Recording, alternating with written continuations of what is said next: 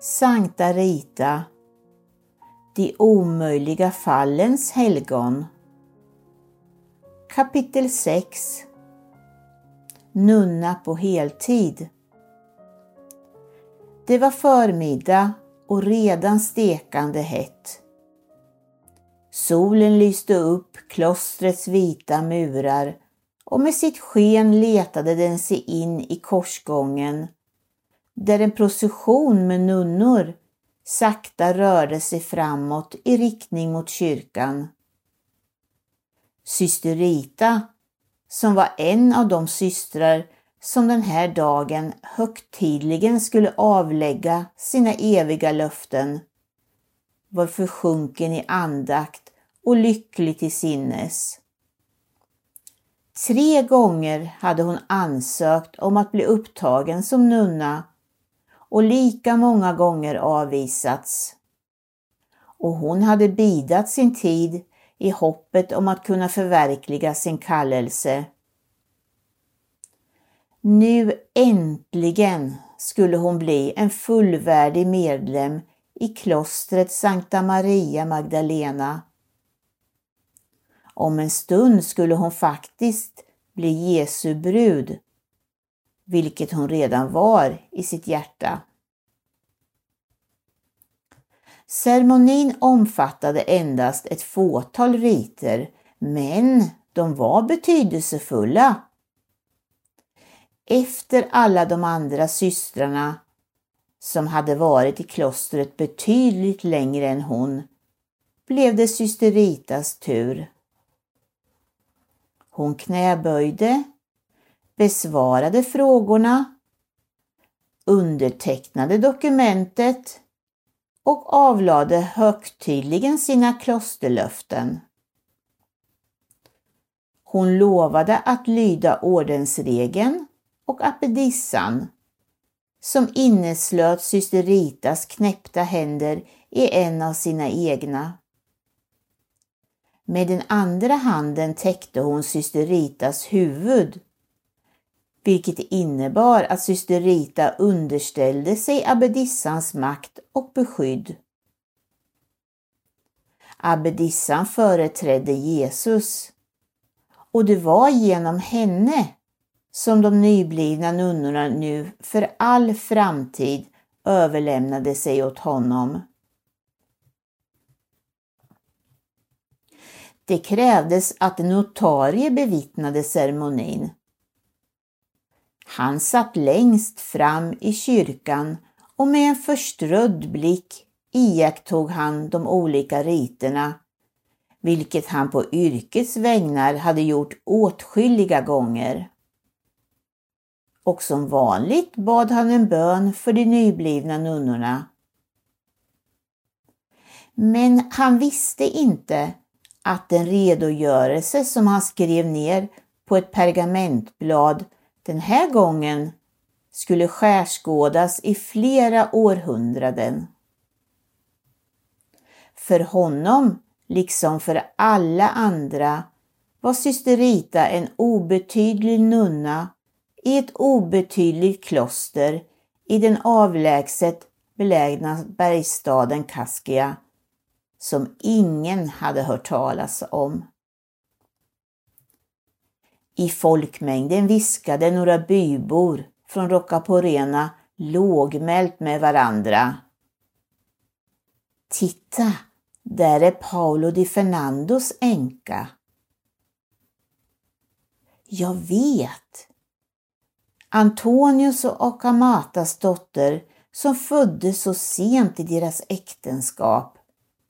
Hon skötte om mig när hon var 15 år. Men vilket lustigt påhitt att bli nunna. Hon led väldigt mycket för Paulos skull. Gud vare hans själ nådig. Och alla sorger och bedrövelser som hon fått utstå. Äntligen har hon funnit en tillflykt i sin ensamhet. Syster Rita var inte på flykt undan ensamhet och mänskliga lidanden. Hon hade blivit nunna helt enkelt därför att hon älskade Gud och sina medmänniskor. När syster Rita på kvällen av den oförglömliga dagen hade kommit tillbaka till sin klostercell kunde hon inte somna.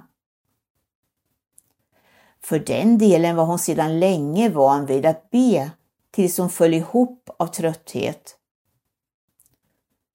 Hon både bad och späkte sig. Den här natten var hon i behov av att be och tacka Gud mer än någonsin tidigare. Hon betraktade också Kristi lidande ur ett helt nytt perspektiv. Han var nu hennes brudgum, vars liv hon delade helt och fullt. När tröttheten till slut överföll henne drömde syster Rita något märkligt. I drömmen uppenbarade sig Jesus för henne. Han höll upp en stege som ledde till himlen, där den försvann i ett glänsande moln. Syster Rita förstod på en gång vad drömmen betydde. Genom att stödja sig på Kristus och klättra upp för stegen så skulle hon uppnå andlig fullkomlighet och komma till himlen. För att komma till himlen krävdes mycket andlig strid och späkningar. I klostret blev ingen automatiskt helgon. Klostermiljön gynnade den andliga utvecklingen men det var också nödvändigt att själen fogade sig, vilket inte skedde utan strid. När hon vaknade bestämde syster Rita att hon skulle fördubbla sina ansträngningar. Annars skulle hon inte kunna gå uppför den andliga stege som Gud hade visat henne i drömmen. I klostret Sankta Maria Magdalena följde nunnorna Sankt Augustinus ordensregel och genom att följa den skulle de uppnå andlig fullkomning. När de afrikanska eremiter som inspirerades av Augustinerregeln förföljdes under kristendomens första århundraden flydde de till Europa. Några av dem bosatte sig i Italien och det var de som hade uppfört de små helgedomarna som låg utspridda lite varstans i de umbriska bergen. Augustineregeln tillämpades också i många nunnekloster. I de umbriska bergen vördades Sankt Augustinus och hans lärjungar, särskilt Nikolaus av Tolentino, som var en av dem som hade hjälpt Rita till klostret. Redan som barn hade syster Rita vant sig vid den augustinska fromheten och kände sig därför hemmastad i klostret, vilket givetvis inte hindrade henne ifrån att göra ytterligare framsteg på den andliga väg som augustinerregeln utgjorde. I början av 1400-talet var klausuren i Augustinerorden inte så sträng som den skulle bli efter konciliet i Trent.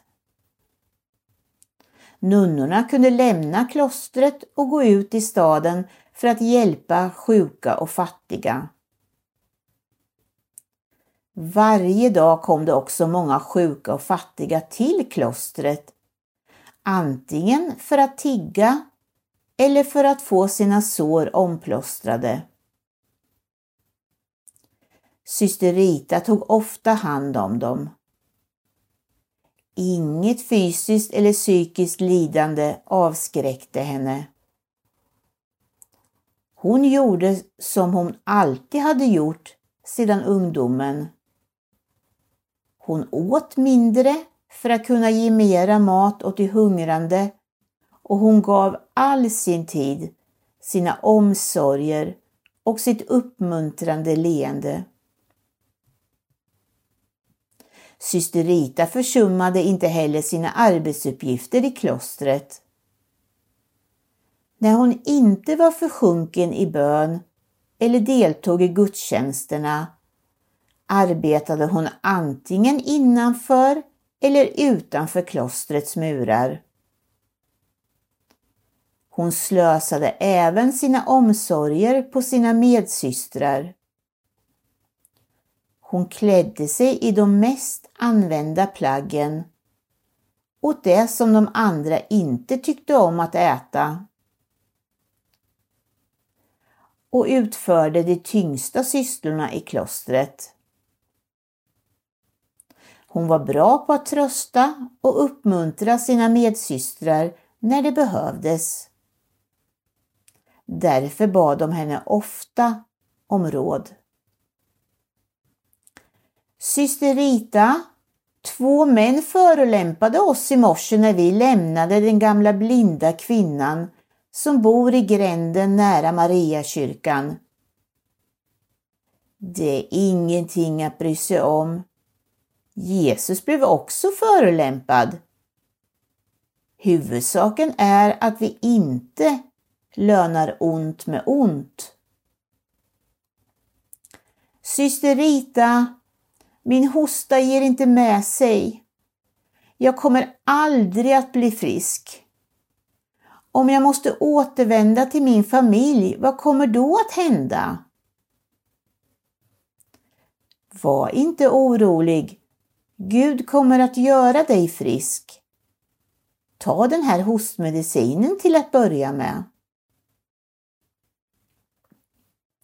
Syster Ritas röst var mjuk, hennes handslag också.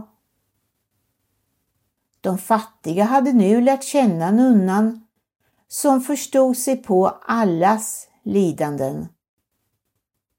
Många av medsystrarna tyckte också mycket om henne och uppskattade hennes omsorger. Men dock inte alla. I klostret som överallt annars fanns det snarstuckna kynnen som inte förstod sig på henne. Hon är inte bättre än vi. Snart är det bara hon som gäller i Kaskia. Gick de till överdrift? Det stämde att syster Ritas namn hördes överallt i Kaskia, där invånarna lovprisade henne och därmed Gud.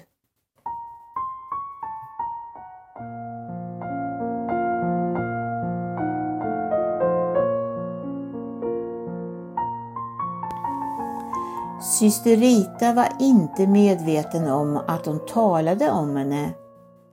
När hon till slut fick reda på det blev hon ytterst förvånad.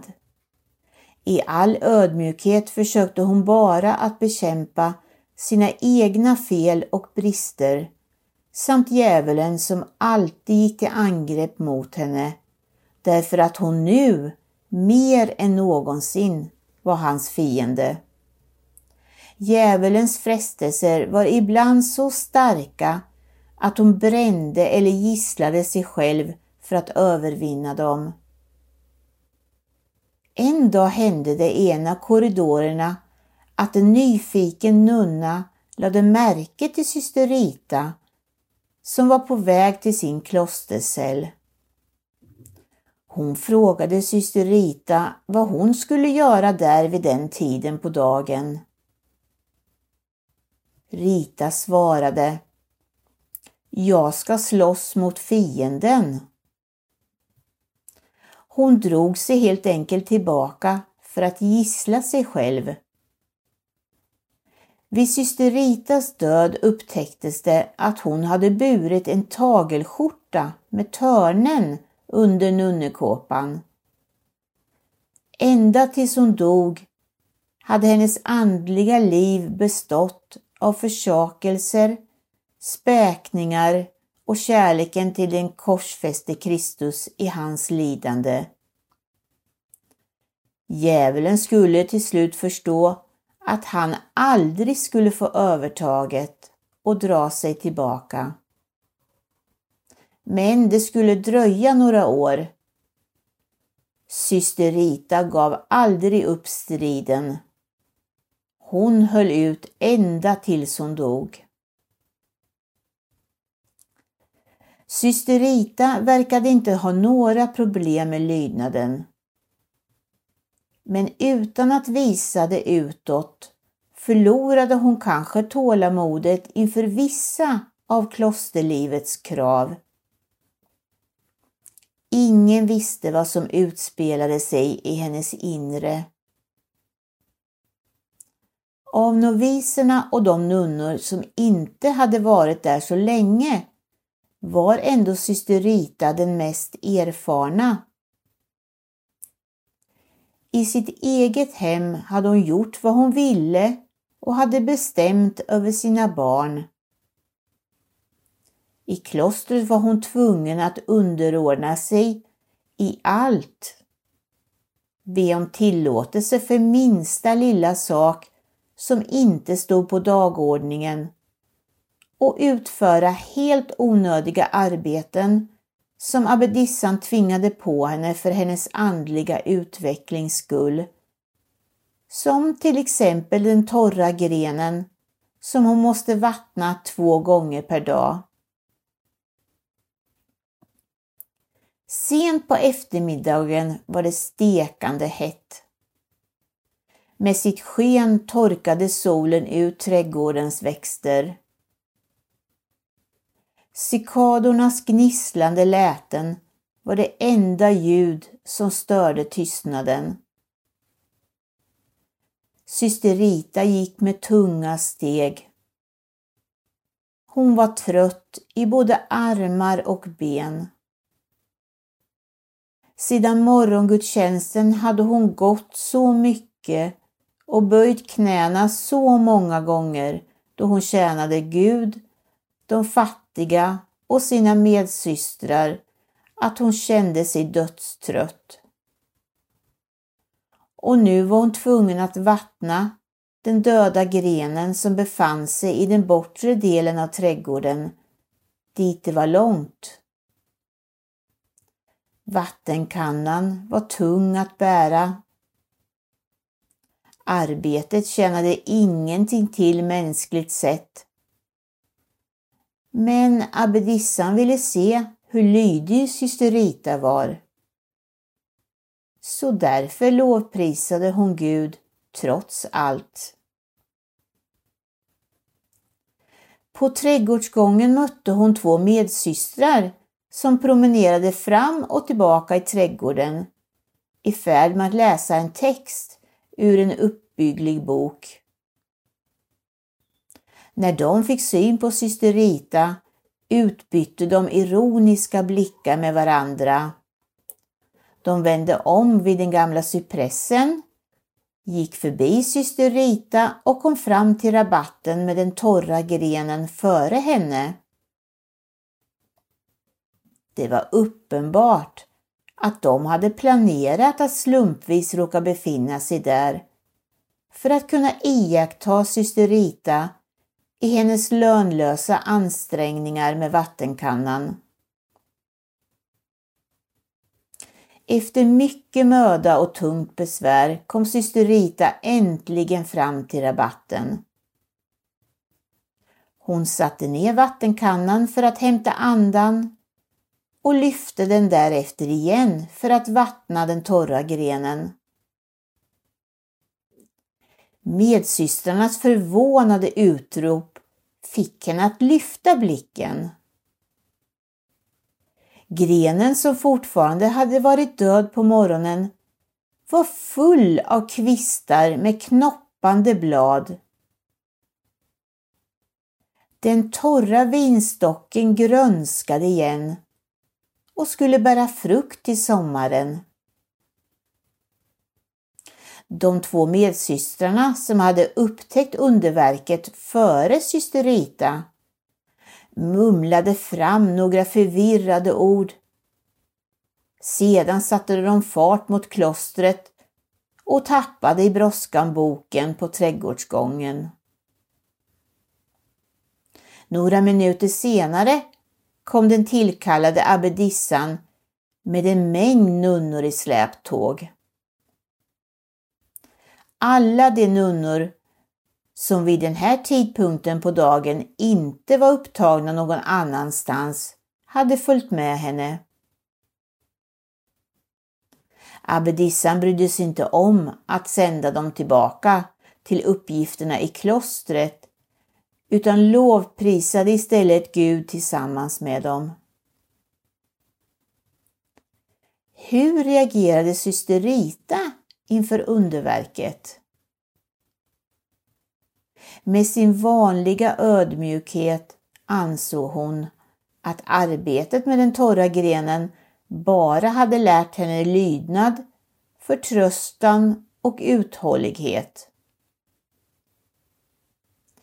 Inte för ett ögonblick trodde hon att det var på grund av hennes egna förtjänster som vinstocken grönskade.